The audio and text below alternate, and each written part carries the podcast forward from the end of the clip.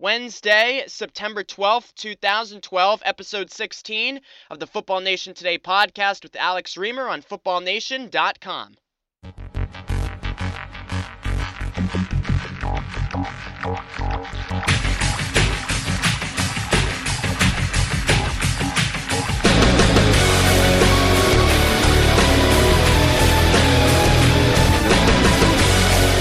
one of the NFL 2012 season is officially in the books, and we are here to talk about it all and then some. Episode number 16 of the Football Nation Today podcast with yours truly, Alex Reimer, available, of course, right here on footballnation.com. And if you're downloading convenience in the iTunes Store, please subscribe to the Football Nation Today podcast and the other shows offered right here on footballnation.com in the iTunes Store if you've yet to do so. It was a big week for us here at footballnation.com, as I'm sure you probably expected. Opening week of the NFL kicked off last Wednesday night with the Giants and Cowboys and NBC, carried on over to this past Monday night with Chris Berman calling the late game between the Chargers and the Raiders. Oh, if I had a dime for every time Berman laid that on me, I'd be a rich man. And uh, yes, my ears are still bleeding from listening to Chris Berman call that game. Thank you for asking. Hopefully your ears have begun a quicker recovery than mine have, and the great and the mine have. And the great thing is, week two of the NFL begins tomorrow night on the NFL Network, Thursday Night Football, every week this season. It is the Green Bay Packers home opener. They take on one of their divisional rivals, the Chicago Bears. Some words already flying in that matchup. Should be a great game tomorrow night. Something you can seldom say about the Thursday night matchups. Uh, what are we talking about today? Episode 16, Football Nation Today podcast. The better question is, what aren't we talking about? This is a show that covers all 30 NFL teams. Obviously, there are going to be teams and storylines we spend more time discussing, but if you feel a storyline is being slighted, if you feel a team, possibly even your favorite team, is being slighted, being left out here, as always, this is an interactive forum. That's what a great thing, that's a great thing about a podcast, how interactive it can be. Feel free to leave a comment on the show page on the show page on footballnation.com. Send me an email. areimer at bu.edu is my email address. Hit me up on Twitter if you wish. At AlexReimer1 is my Twitter handle. Uh, I want the show to be interactive. As, I, as I've said ad nauseum, it's difficult to cover all 30 NFL teams equally. I'm not going to pretend to do that. So if there's a team, a storyline you want to hear discussed that hasn't been discussed to your liking, drop me a line anywhere on the interweb, and uh, I'll do my best to make it happen because I want this show to be entertaining to you, the listener. Because if it isn't, what the hell are we doing here, right? And as I said last week on the show, in the 2012 NFL season preview, the goal of this podcast is to provide interesting points to you. Hopefully, you find them interesting. I find them interesting, at least. Uh, thought provoking commentary, if you will. Some hard opinions. I'm going to be wrong a lot. Sometimes I'm going to be right. But that's okay. Because what fun is it debating if nobody takes a side? So that's what we're going to do throughout the season here. We're going to react from the previous week's action. I look forward to the next week's action. We're going to interview guests as well regularly on the show, get their input on the uh, past week in the National Football League. So it should be a good show, a place uh, you come to listen to if you want hard hitting opinions, hard analysis, someone who actually says something, and hopefully if and hopefully you get some uh, interesting points out of the show that you can take the cubicle next door to you and you know brighten up your midweek or uh, wherever you may listen to this show. Hopefully it brightens you up because uh, well I like to give you happiness or at least entertain you. So let's talk football, right? First down coming up next. As always, we'll do our first down, second down, third down, and fourth down segments. Starting in first down, five things I learned from week one. Yep, one week in the books. I can already draw conclusions, and then five things we're, look forward, we're looking forward to off of week one, heading into week two. It's Football Nation today with Alex Reimer. Back in a moment.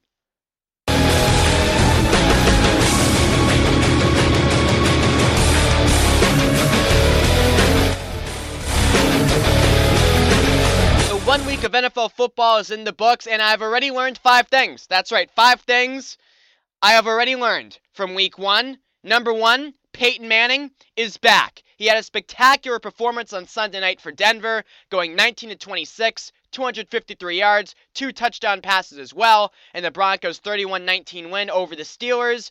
Uh, the 80 yard touchdown drive in the second half when tight end Jacob Tamme caught the touchdown pass was a thing of beauty, incredibly impressive.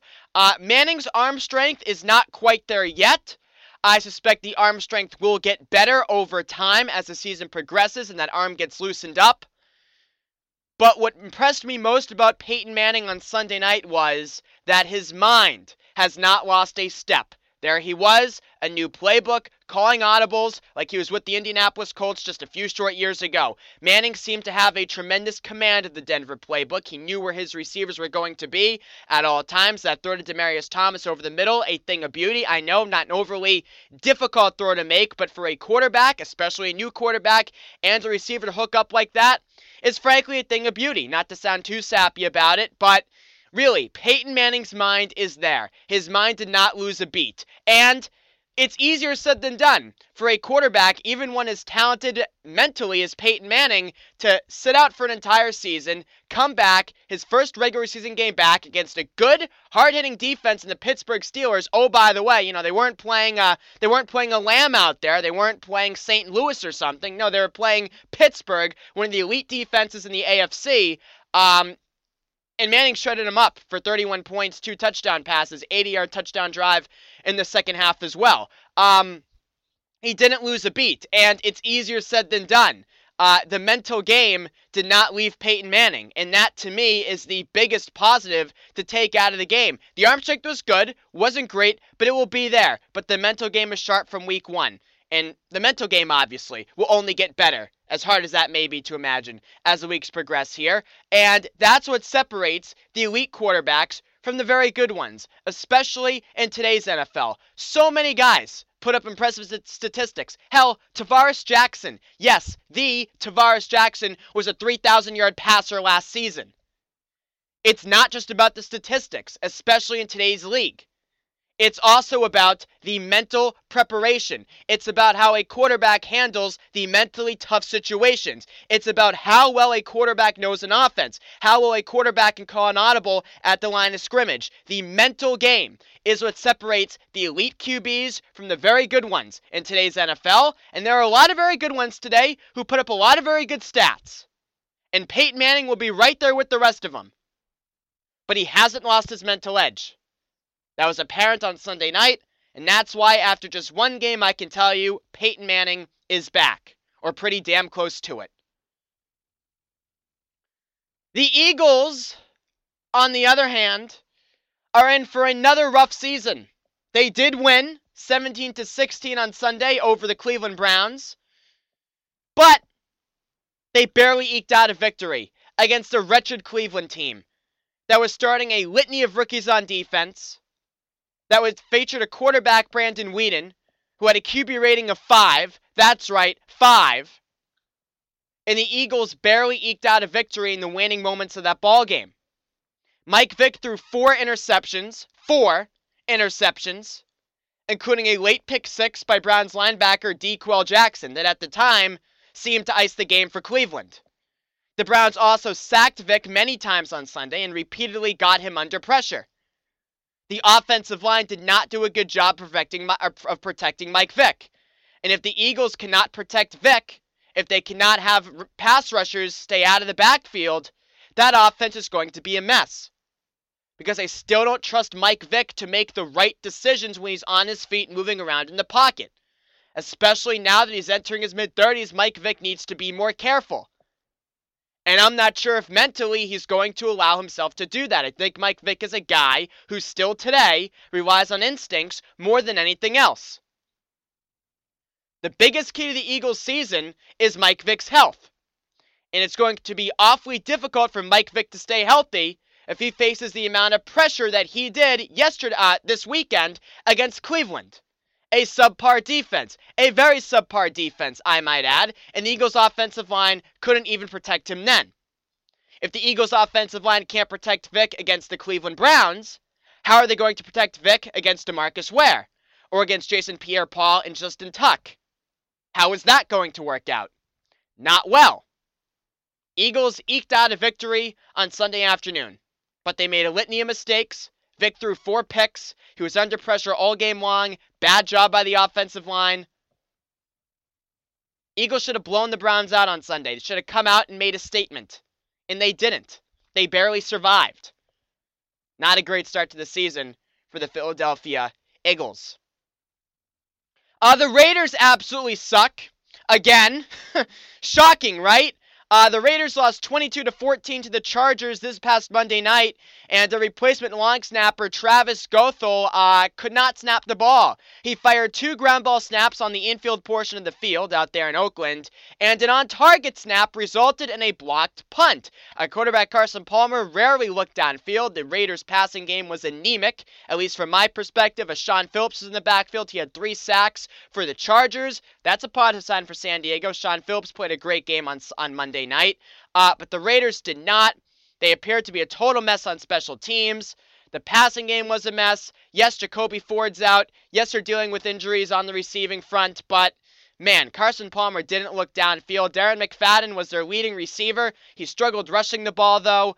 Uh, the Raiders were a total mess again on Monday night. And the thing with Oakland doesn't matter who the coach is, doesn't matter who the quarterback is, doesn't matter who the long snapper is, doesn't matter who the coordinators are, does not matter. Week in and week out, they are the less prepared team. And in this league, if you are the less prepared team, if you do not pay attention to details, if you do not win special teams, if you do not win the turnover battle, you're going to lose a lot of games, as the Raiders have since their last Super Bowl appearance in 2002. It's going to be another long year for Oakland, and Monday night is just the first inclination of that. Same old, same old for that bunch in the Bay Area. Contrast the Raiders, though, with the Patriots, who always pay attention to detail and as a result almost always win in the regular season since 2002 when Tom Brady took over as the everyday quarterback for the Patriots, they are 18 and 3 after bye weeks and in season openers. When you give Bill Belichick and the New England Patriots extended time to prepare, they will win. Almost at a 95% clip. 18 and 3 since 2002 after bye weeks and in season openers. And here in the greater Boston area, we do take it for granted that week in and week out, the Patriots are always the most prepared team.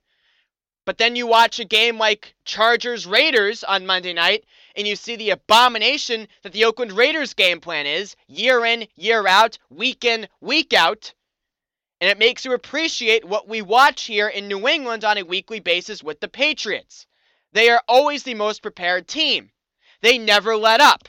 The Giants went on a terrific run to end the year last year, but they started 7 and 7. They lost a lot of games they should have won.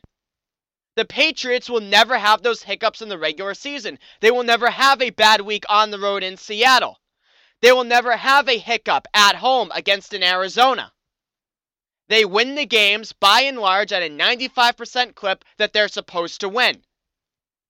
And we take it for granted here in New England, but then you watch a team like the Raiders, and it makes you appreciate what you have to watch. And I think the Patriots also made a huge statement against, against Tennessee because they look to be a more complete team than they've been in years. After last season's Week 1 win with the Patriots in 2011, I sat back and said, yep, they won, they're going to win a lot of games this season, but did I learn anything new about this team? And the answer, last September around this time, after the week one blowout against Miami, was no. I hadn't learned anything new about the Patriots. Tom Brady still aired the ball out all over the field, but the secondary gave up a few big plays. There was no running game to speak of. It was the same old, same old. The Patriots had not changed. This week, after watching the game on Sunday, I can confidently say the Patriots have changed. They are a more complete team now than they've been in years. I would make the argument maybe since 2004. I certainly know this front seven is the best it's been since 2004. You can make an argument for 2007, but I'll go back to 2004. I think the 04 defense was a better defense than the 07 defense, especially the front seven. It wasn't all on Tom Brady this past Sunday. It wasn't. A lot of people like to talk about the running game. Stevan Ridley rushed for 100 plus yards, and that's great to see. Brady's in his mid 30s. It'd be great if you wouldn't have to air it out 35 to 40 times per game. And it looks like that may not have to be the case this season. But that's less of a big deal to me, even. The running game. It was great to see. I love seeing Ridley bust out for 100 plus yards. But that's almost like the cherry on top. The biggest deal for the Patriots is that their defense finally made big plays that turned the tide of the game. The Patriots forced three Titan turnovers. The hallmark, of course, was a Chandler Jones strip of Jake Locker, and then Dont'a Hightower recovered it for a touchdown. At that point, the Patriots made it, uh, what was it then, a 14 to 3 game? Astronomically different than the previously score. Obvious, obviously. Uh, also, Tavon Wilson, rookie uh, safety, got an interception. Kyle Arrington batted the ball up. It did kind of fall to Wilson, but still, Tavon Wilson was there around the ball making a play. That's something a lot of new Patriot cornerbacks, safeties had not done in recent years. They haven't been around the ball. Tavon Wilson was around the ball on Sunday, and it resulted in interception at one point. Jerod Mayo leveled Nate Washington. Big hit out of the middle linebacker. A big impact play for Mayo, who's been incredibly solid throughout his NFL career, but has lacked a proclivity to make the big plays, to make the big hits. And he leveled Nate Washington. It resulted in a Titans fumble. The run defense was phenomenal. Chris Johnson was held to four measly yards on 11 carries. Kyle Love and Vince Wilfork, especially, were dynamite on the interior. The Patriot defense, the front seven, especially, made terrific plays. And a guy like Tavon Wilson was around the ball, which is also encouraging. In the Chandler Jones strip, followed directly by Dont'a Hightower recovering the ball and scoring it for a touchdown, Massive game changing defensive play. A play that the Patriots had not received from their defense in a long time. And their defense now with Jones and Hightower has the potential to make those kind of plays week in and week out. In today's NFL, you can win without a running game. When the Packers won the Super Bowl in 2010, they only ran the ball 11 times. James Starks, with all the carries there. Household name. Nope, not really. You can win without running the football. You cannot win, though, without a defense that doesn't make big plays. You cannot win without a defense that does not put pressure on the opposing quarterback. And the Patriots now look to have that kind of defense, with Chandler Jones and Dont'a Hightower leading the way. Robert Griffin III went 19 of 26 with 320 yards and two touchdowns in a Redskins 40 to 32 victory at New Orleans this week. The 88 yard play to Pierre Garcon is what everybody is talking about, and rightfully so. We all love big plays, but I was most impressed with Griffin's decision making. He wasn't too eager to run. He would roll out, look at all his options, and finally, if nobody was open, he would tuck it under and run. But unlike Mike Vick earlier in his career, and I would argue even still now in his career, Robert Griffin is not run first, pass second. He is pass first, run second, which is what a quarterback should be, especially if that quarterback wants to stay on the field for the entire season. Uh, the Saints' pass rush was non existent. Even with Vilma and Will Smith back in the lineup, we'll talk about that story momentarily in our second down segment. I don't think the Saints' pass rush will be awful all year. If Jonathan Vilma and Will Smith stay on the field, um, I doubt that. But if for some reason they do, the Saints pass rush will obviously be much better. It has to be better. It looked atrocious on Sunday. But RG3 has the talent. He certainly does. We knew that going in. He has the raw ability. But he has the mentality too. That was a big game for him on Sunday. Going into New Orleans, that kind of environment, and he led the Redskins to the 40 32 victory. Mike Shanahan can mold Robert Griffin III into the quarterback he wants to make him. It's going to be a fun year in Washington with RG3. He's going to make mistakes. That's inevitable, especially in that division. But he showed on Sunday he can stand up to the challenge. He doesn't just have the talent, he has the mental talent too. Which to take it back to a Peyton Manning commentary earlier in the segment, that's what separates the very good quarterbacks from the elite quarterbacks in today's NFL, especially. A few things to look for as we near week two.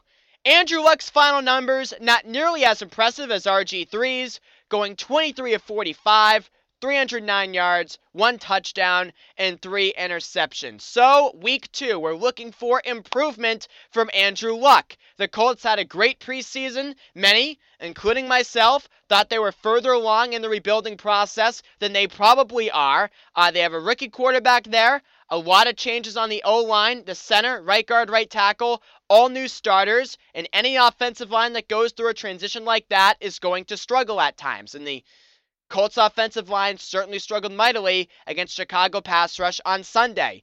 Um, so Andrew Luck was under pressure all game long. That's why you saw the uh, you know the 22 incompletions, the three interceptions. Uh, one of those interceptions came when Luck heaved the ball downfield, expecting a uh, you know expecting a free play. He thought he was going to get a flag. He didn't. So you know another one hit off the receiver's hands. So I don't put a lot of stock into the final numbers for Luck. He did struggle, but the offensive line was wretched. No quarterback's going to do well with a bad O line. Uh, the Colts do play the Jaguars next week who have a worse pass rush than the Bears, obviously. So maybe Luck will have better. Luck! Oh, don't you like how I did that? No, that's something to look out for, though, certainly, as we near week two. Now, it's be difficult to imagine the Jets having better luck or playing any better than they did this past Sunday against Buffalo, scoring 48 points on the Bills this past Sunday afternoon. Mark Sanchez tossed three touchdown passes, two to rookie wideout Stephen Hill, and one to Jeremy Kerley. Shonn Greene had a big game running the football as well. And the offensive line held up against Mario Williams, though I put a lot of blame on that for Mario Williams. But maybe the biggest play of the game for the Jets did not come on the offensive side of the football and instead came on the defensive side of the football when Darrelle Revis in the first quarter, it was a blowout, but at that point, that's still a big play. It was close game in the first quarter. Sanchez threw the wretched interception. So, you know, the Jets got down. People said, I was watching the game with a Jets fan. Oh, no, here we go. Here's Sanchez making another awful decision. Gonna be another long game. Give me Tebow after the first interception. But Sanchez recovered, played well, and then the defense stepped up, made a big play too. Darrelle Revis in the first quarter jumped a route, made a great interception. That's a play that only Darrelle Revis can make. Uh, oh, but wait a minute, wait a minute. It was great to watch if you were a Jets fan. Sanchez played great. Revis with that great interception only Darrelle Revis can make. Rex Ryan looked lean and mean and in control on the sidelines. But, but wait a minute. It was against the Buffalo Bills. The Buffalo Bills! who I did pick to win 10 games last week in my season preview. I know, but I'm already down on them.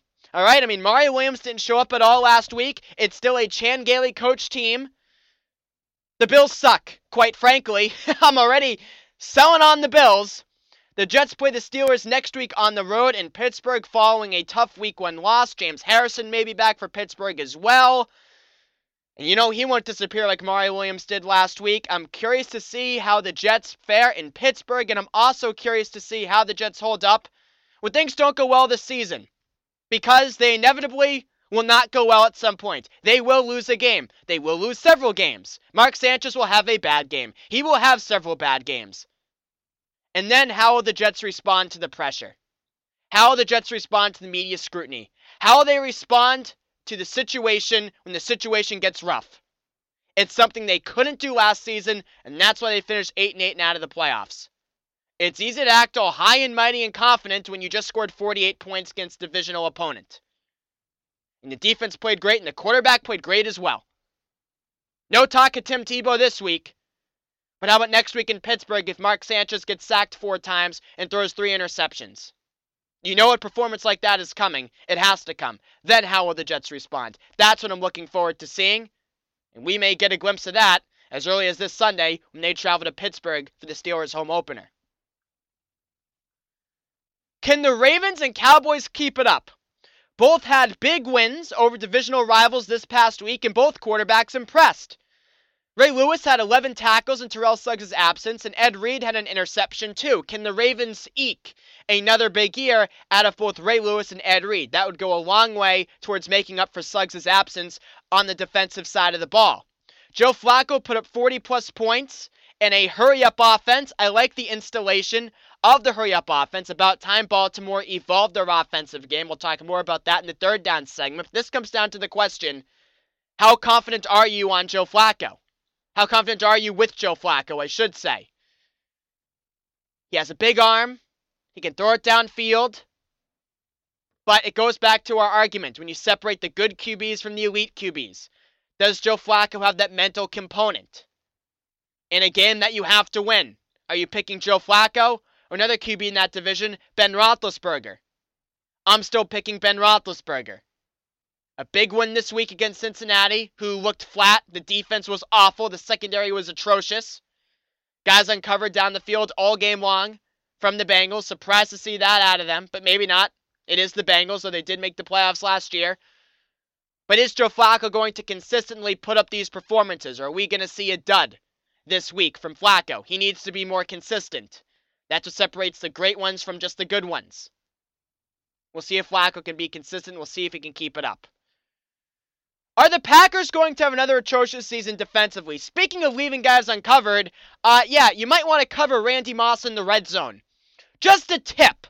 Uh, the Packers also gave up 186 yards in the on the in, uh, on the ground against the 49ers this week as well. Uh, the Packers are not going to go deep into the playoffs this year if the defense is atrocious once again. And they were awful against San Francisco, leaving guys uncovered, allowing 186 yards on the ground. Not good. That's a defense that features Jay Cutler, Matthew Stafford, quarterbacks who can make plays. Adrian Peterson seems to be healthy, so it has running backs who can run, along with Matt Forte as well. There's a lot of offensive firepower in that NFC North, and if the Packers can't contain anybody or anything, they may be the odd team out in that division. They could be. I wouldn't count on it. I wouldn't bet on it. But a defensive performance like that certainly is not encouraging. And I think the biggest thing to look out for in week two, we saved the best for last here in Football Nation today, is this. Will the replacement officials make a call so egregious that the league can't ignore it? Yes, some NFL scribes who happen to work for ESPN and broadcast affiliates, broadcast partners. Ooh, funny how that works. Are saying that the replacement officials actually weren't that bad this week. And actually called pretty good games on the whole. Yeah, they made mistakes, but the real officials make mistakes too. Well, didn't even notice. Um, I hate that argument. I absolutely despise that argument. And here's why. Yes, the real referees do make mistakes. Sometimes they get the calls wrong. But do you know where they never make mistakes? The real referees? They never make mistakes when it comes to managing the game. And that's something replacement officials do not know how to do at all. The biggest example of that, of course, is the Seattle Arizona game. When they granted the Seahawks a fourth timeout when the Seahawks didn't have one. Seattle took their last time out just three plays earlier. The officials then, in explanation of this mistake, lied and said because it was an incomplete pass, pass on that play where Seattle called their original third timeout, there was no timeout charged. It was due to an injury. Well, Mike Pereira in the Fox NFL booth said, no, that's wrong. The rules state even if the clock is stopped, if it's inside two minutes and a player gets injured, the team has to take an injury timeout if they have a timeout to spare and the Seahawks had a timeout to spare. That injury timeout, three plays earlier, should have been their final timeout. The officials screwed it up and then lied when trying to explain their error. And luckily for the NFL, Braylon Edwards dropped a pass in the corner of the end zone. Because if Edwards had caught that pass, the officials granting Seattle a fourth timeout would have been the difference in that game. And I can guarantee you, if that was the case, we would have real referees on the field as soon as this week. Because it's going to happen. The replacement officials are scheduled through week five, and it's going to happen one of these weeks. May even happen this week. The replacement officials don't know how to run a game, and it's going to cost a team a game. It's going to cost a team a win, which could be the difference between making the playoffs and missing the playoffs at the end of December. So it's not knowing how to run a game. I mean, yeah, some calls were inconsistent. There's no, fl- you know, there's no consistency from crew to crew. For example, there were six penalties in total in the Tennessee New England game, but then 23 were called in a Washington New Orleans game. So each crew calls the game dramatically differently from from the other crews. So there's no consistency in the officiating, which must be maddening for coaches and players in terms of preparation. You don't know what's going to be called. I thought receivers were getting mugged on the whole. Uh, you're going to see defensive linemen and offensive linemen playing incredibly physically with each other, knowing they can get away with a lot of, with a lot of things. Injuries could be up. Um, but again, running the game is the biggest issue. Want to know another big mistake? The Denver Pittsburgh game. only had 59 minutes played. Yeah, the 60th minute disappeared into thin air. After the Broncos scored a touchdown and they went for the two point conversion, the officials stopped to run, uh, didn't remember to stop running the clock. So a minute just disappeared into thin air. Did it make a difference in that game? It was an 11 point game, but in a close game, yeah, you can guarantee you that lost minute would have been a big talking point on Monday morning. Uh, in the Chicago, in the Chicago game, Chicago did in the uh, Chicago game, Chicago Indianapolis, Jay Cutler had to call a timeout because the referees forgot to reset the play clock. Again, it came in the first quarter. Didn't make a difference. Bears still won by 20 plus. But what if that happened in the fourth quarter when the referees forgot to reset the play clock? And then a team had to use its final timeout to reset the play clock. And San Francisco Green Bay, they called an atrocious game, inconsistent calls all afternoon long, but the most egregious example, they called an illegal block in the back on San Francisco, even though the 49ers were uh, the kicking team. Deadspin.com had the 21 worst errors by the replacement officials over the weekend. I encourage you read it. Philadelphia Cleveland, it took them six minutes to discuss a play that ultimately was not reviewable. Uh, they don't know the rules. Or they don't know the rules well enough. Yeah, I know. The real referees miss calls. Yep, they do. Mm-hmm. You're right, they do. But the real, but do the real referees ever give a team a timeout late in the fourth quarter in the red zone that they that that team doesn't have? Do the real referees uh, make games last 59 minutes instead of 60 because that minute just vanished into thin air? Do real referees not reset the play clock? Do real referees not know the rules when it comes to challenges? No, they know how to run a game. These replacement goons do not. It's not just the calls on the field, it's running the game. And these referees do not know how to run a game. And it almost cost a team a win this week. It almost cost Arizona a win if Braylon Edwards was able to come down with that catch. The NFL escaped one this week. They may not be so lucky this upcoming week. We'll see. Time for our second down segment where we discuss the biggest off-field NFL story of the week. And this weekend, of course, is the news that the suspensions of Saints players Jonathan Vilma, Will Smith, Anthony Hargrove, and now Bryant Browns linebacker Scott Fujita were overturned.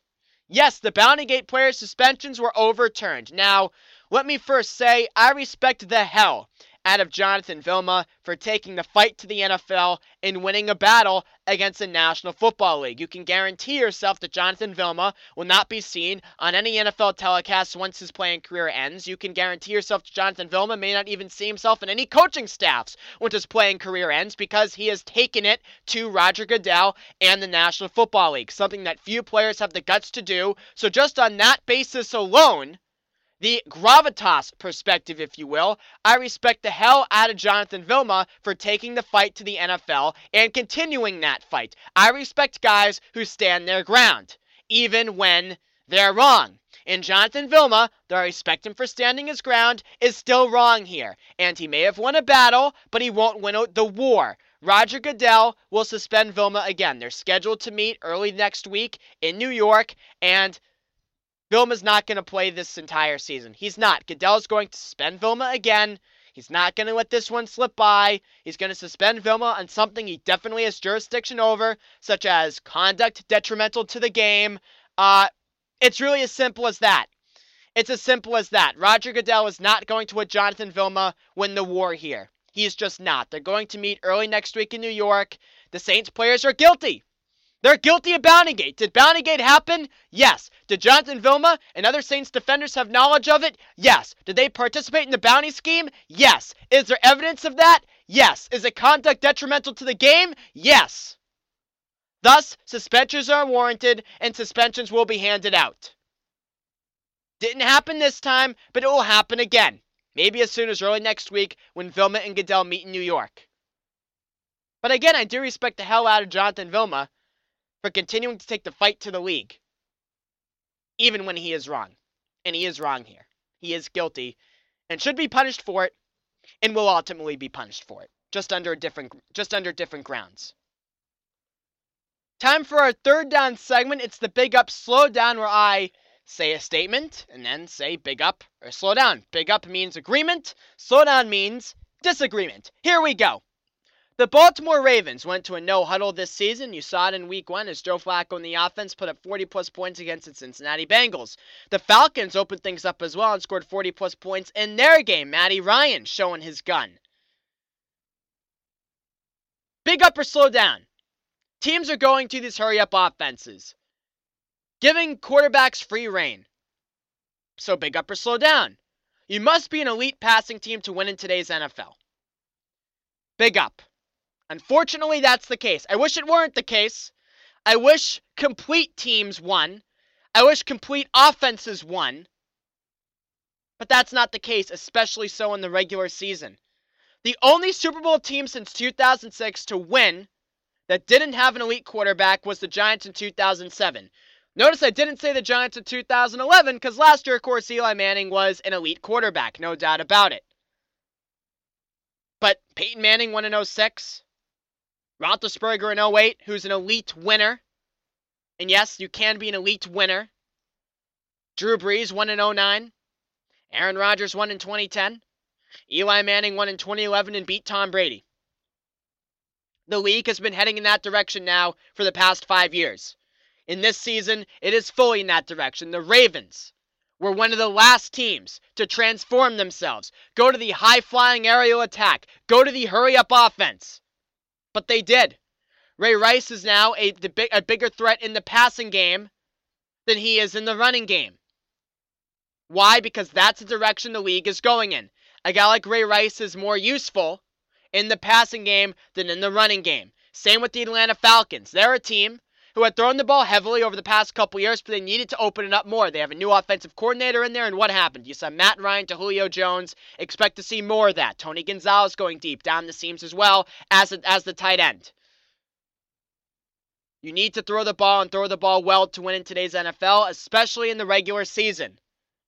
And a team like the Ravens were the last team to recognize that, but they've recognized it. They've transformed. The league is changing. I don't think necessarily for the good, but it's changing and the Ravens changing to the hurry up offense is one of the last signs I think any holdouts need to recognize that it is no longer the NFL of yesteryear. It's no longer the NFL of 10 years ago when Brad Johnson can win a Super Bowl.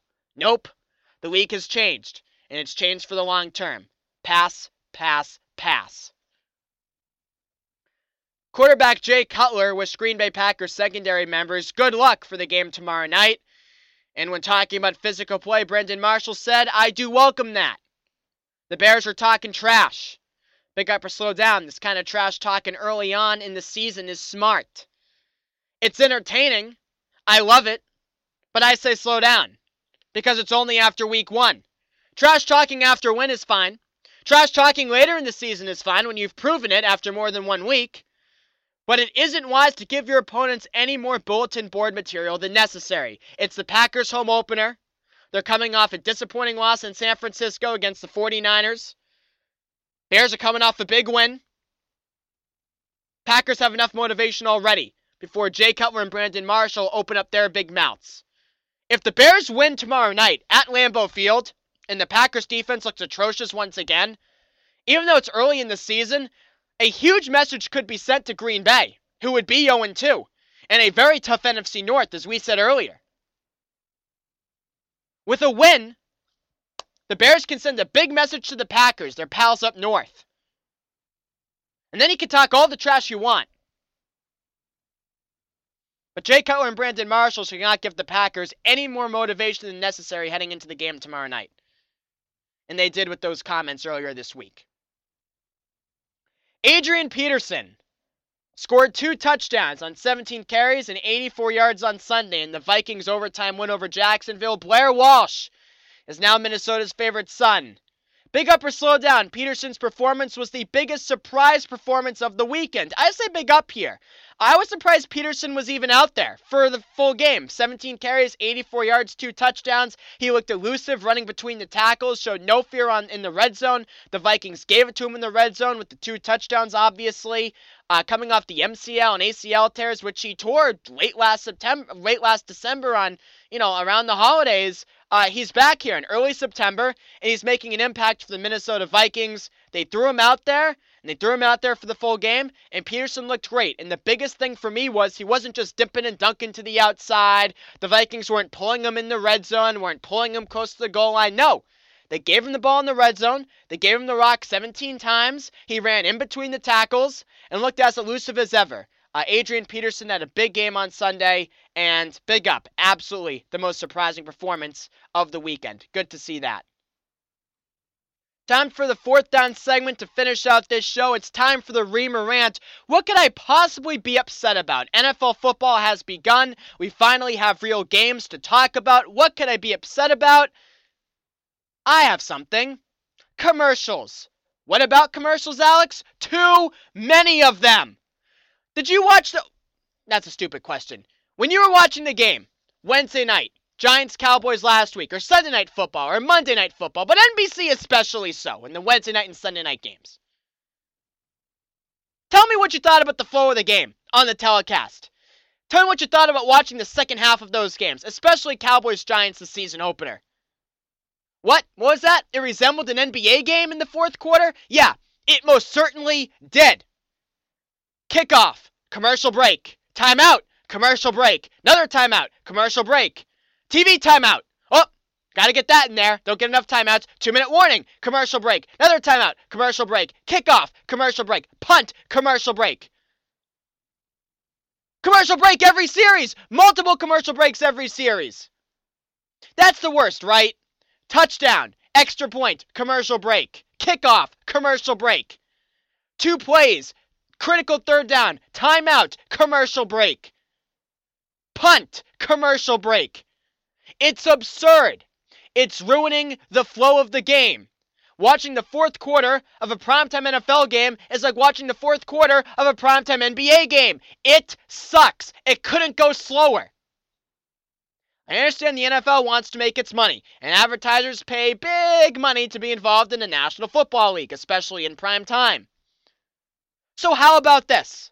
How about taking a play from the other football's book? The English Premier League puts advertisements on the jerseys. Why not do that?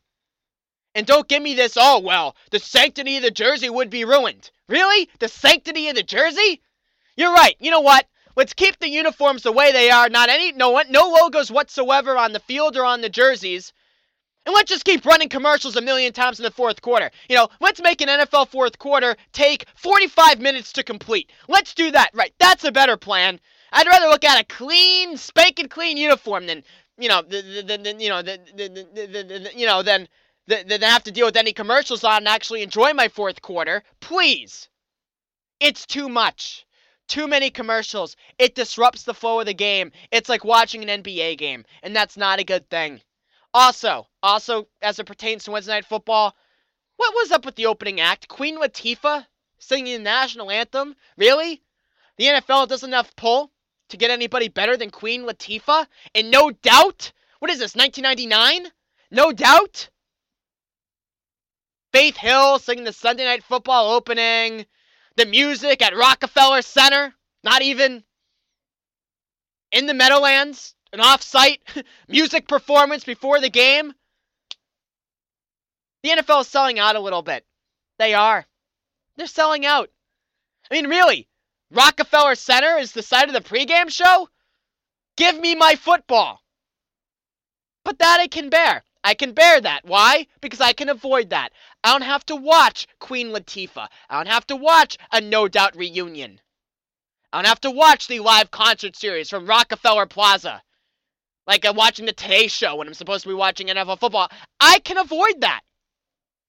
But I can't avoid all the commercials in the fourth quarter, which now takes 45 flippin' minutes to complete. Take a page out of the other football's book. Put some ads on the jerseys. It may disrupt the sanctity of the uniform, but it won't disrupt your fourth quarter. And if you ask me, if given a choice between the two, I'd take the latter 10 times out of 10. The latter, as in not disrupting the fourth quarter. In case you didn't get my point, The fourth quarter takes a bit too much long, too much disruption for my liking.